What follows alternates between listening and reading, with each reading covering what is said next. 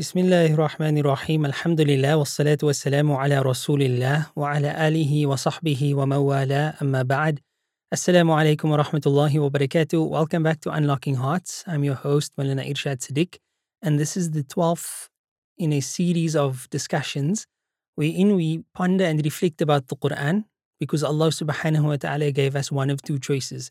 Either we can be from among those who reflect about the Quran or on the Quran, or we can be from among those who have locks upon their hearts. And of course, we do not want to be of the latter. Today we look at the 12th juz, which begins at verse 6 of Surah Hud and ends at verse 52 of Surah Yusuf. The core theme that runs throughout this juz is the stories of the prophets. Both surah are focused on stories of the prophets but with very different outcomes. Surah Hud focuses on the stories of the destroyed nations who refused to listen to their messengers and were punished in this world. Surah Yusuf focuses on the story of Yusuf salam who attained success in both worlds. The first surah was sent as a warning to the Quraysh and the second as glad tidings to the Prophet ﷺ. Together, they achieve the balance between warnings and glad tidings. Surah Hud is an important surah that should make us all reflect. It is so powerful that reflecting on it caused visible aging on the face of the Prophet ﷺ. Abdullah ibn Abbas ta'ala anhuma narrates that once the Prophet ﷺ appeared looking older. So Abu Bakr ta'ala anhu said, O Messenger of Allah, you have become grey. He replied, I have gone grey from Surah Hud, Al-Waqi'ah, Al-Mursalat, Amma yatasa'alun, and Ida, Ida Shamsu Kuwwirat.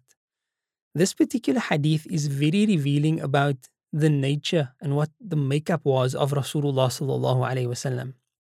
Just the very fact that the signs of age and the signs of stress, he immediately attributes to what? To the akhirah, these surah of the Quran, the predominant theme in these surah is that it refers to eschatology most of the time. Eschatology means the study of death and what comes after death. So it speaks about the akhirah. The Prophet ﷺ became grayed and stressed out because of the akhirah matters, not because of dunya matters. And I think that gives us a lot of insight on our messenger Muhammad sallallahu alaihi wasallam and how we can live up to him by having similar concerns as he had.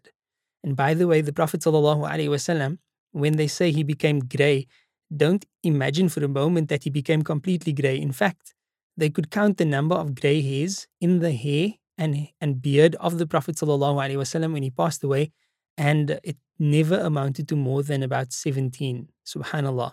And this was just part of the beauty of Nabi Muhammad ﷺ. Not that having grey hair is, you know, not having beauty. In fact, it's not permitted to pluck one's grey hairs.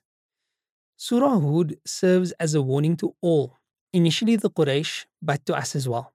The stories in this surah focus on nations that rebelled against the prophets and were destroyed for it. The Muslim nation is not immune to this. We can be stripped for our blessings and punished in both worlds if we choose to live a life similar to these nations. The first story mentioned in the surah is the story of Prophet Nuh والسلام, which runs from verse 25 to 41. The story of Nuh salam and the flood is well known to everyone, not only Muslims. It was the first time that Allah destroyed a nation for their sins, and it has been recorded in the histories of every major nation, in every major religion. This is followed by the stories of Hud, Salih, Lut, Shu'aib, والسلام, and their nations. Each of these stories follows a similar format and they are often repeated together throughout the Quran. These nations were not chosen at random. They all existed in or near Arabia, and the Arabs were familiar with their histories. So, because they knew their histories, it was very easy to draw upon their histories for lessons for their present. The destruction of their nations was a reminder to the Quraysh and everybody that nobody can escape divine justice. The final story in the surah is the story of Musa والسلام, with a strong focus on the downfall of the Pharaoh. This ties in perfectly with the theme of the surah. Even the mighty king of Egypt, who thought himself a god, could not escape Allah's power and justice. As the theme of punishment and destruction runs strongly throughout the surah, it is clear to see why it would cause the Prophet ﷺ so much worry and concern about his nation. There is another beautiful theme that flows through these three surah, Surah Yunus gives us an example of a prophet who left his people and then returned to them. Surah Hud gives us examples of prophets who stayed with their nations until their nations were destroyed. And Surah Yusuf gives us an example of a prophet who was cast out by his people, but they eventually returned to him. These three surahs, placed one after the other, shows us the variety of reactions to the messages of the prophets. The rest of the juz is focused on Surah Yusuf, which is unique in many ways. It is the only story of a prophet told in one flowing chronological order in just one surah. It is considered by many to be the best of stories. In fact, it is referred to as such in the Quran. It was revealed at a time when the Prophet Muhammad needed comfort and optimism, basically after Ta'if. And it is one of the most oft recited and reflected on surahs in the Quran today if there's going to be a course on a surah in the Quran, it's generally going to be the story of Surah Yusuf or Surah Kahf. A powerful theme that runs throughout this surah concerns family. We see the Prophet Yusuf facing the rejection of his family and the eventual reconciliation after he rises to power. This mirrors the story of the Prophet Muhammad. Neither Yunus salam or Hud salam had to deal with their families rejecting them. Prophet Muhammad at the time of the revelation of Surah Yusuf had just lost the protection of his tribe. His uncle Abu Talib had passed away and Abu Lahab had taken over the tribe. For the first time, the Prophet Muhammad wasallam faced persecution without tribal support, and this surah was sent to give him hope. As Yusuf eventually rose to power in Egypt, Prophet Muhammad wasallam was destined to rise to power in Medina as well. The theme of jealousy also runs throughout the surah and again mirrors the struggles of the Prophet wasallam.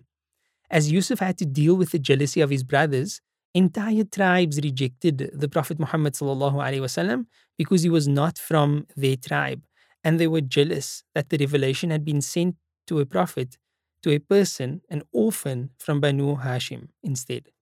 The parallels between the two stories continue throughout Surah Yusuf.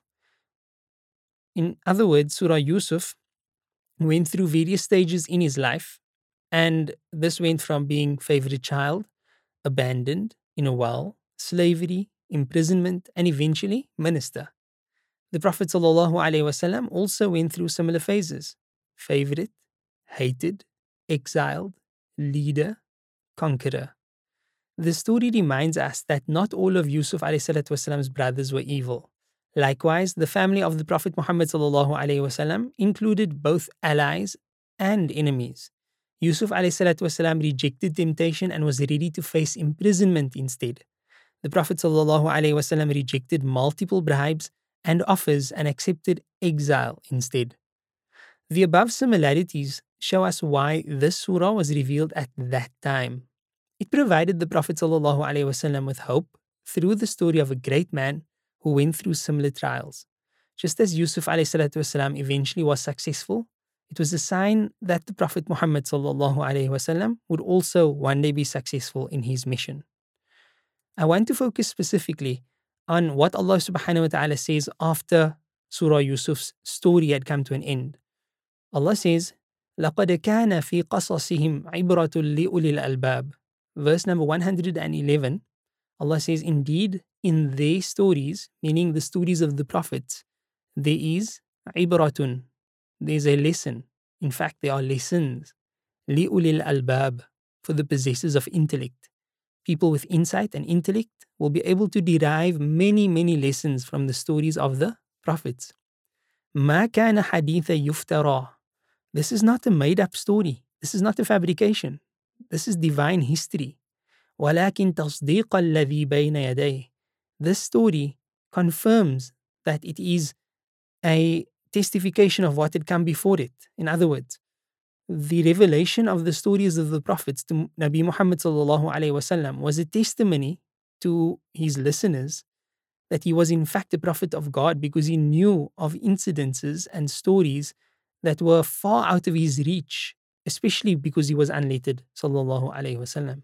And it also confirmed the history that these prophets were in fact prophets of God.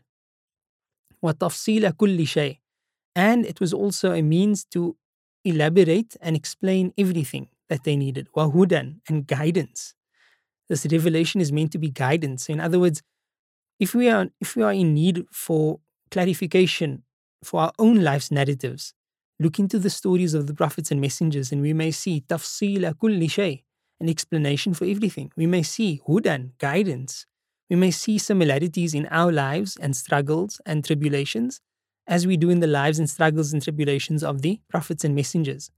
And because we base our lives on their lives and we take lessons from their lessons, it could have for us rahmatan, a mercy لِقَوْمِ يُؤْمِنُونَ for people who believe, and we hope and pray that we can be from among them. And with that, we turn to Allah subhanahu wa ta'ala in supplication. اللهم لك الحمد كله ولك الشكر كله اللهم لك الحمد كما ينبغي لجلال وجهك ولعظيم سلطانك. فلك الحمد يا رب لا نحصي ثناء عليك أنت كما أثنيت على نفسك. فلك الحمد حتى ترضى ولك الحمد إذا رضيت ولك الحمد بعد الرضا ولك الحمد إذا رضيت عنا دائما أبدا. اللهم صل وسلم على سيدنا محمد في الأولين وصل وسلم على سيدنا محمد في الآخرين وصل وسلم على سيدنا محمد في كل وقت وحين. وصل وسلم على سيدنا محمد في الملأ الأعلى إلى يوم الدين. وصل وسلم على سيدنا محمد حتى ترث الأرض ومن عليها وأنت خير الوارثين. ربنا ظلمنا أنفسنا وإن لم تغفر لنا وترحمنا لنكونن من الخاسرين. ربنا اغفر وارحم وأنت خير الراحمين. يا ربنا يا Allah we come to you as humble servants. We come to you as humble students. Ya Allah teach us that which will be beneficial to us. Ya Allah allow us insight into the lives of the great servants of yours who had walked this earth before us the lives of the prophets and the messengers the siddiqeen and the shuhada and the salihin Ya Allah allow us to walk in their footsteps Ya Allah, you've commanded us to pray. Ihdina sirat al-mustaqim, guide us, O Allah, to the straight path. Ya Allah, you've also commanded us to follow in their footsteps, and that is the straight path. Ya Allah, sirat al-ladhina an'amta alayhim ghayr al-maghdubi alayhim waladdallin, the path of those whom you had favored, not the paths of those who had earned anger, nor the paths of those who had gone astray. Ya Rabbi, we want to be from among those who earned your favor. Ya Allah, we want to earn your favor, Ya Arhamar Rahimeen. Ya Allah, in these holy days and nights of Ramadan, we turn to you in supplication. We worship you as best as we can. Ya Allah, we are weak, sinning servants. Ya Allah, these blessings of Ramadan are far beyond what we deserve. Yet you are Kareem.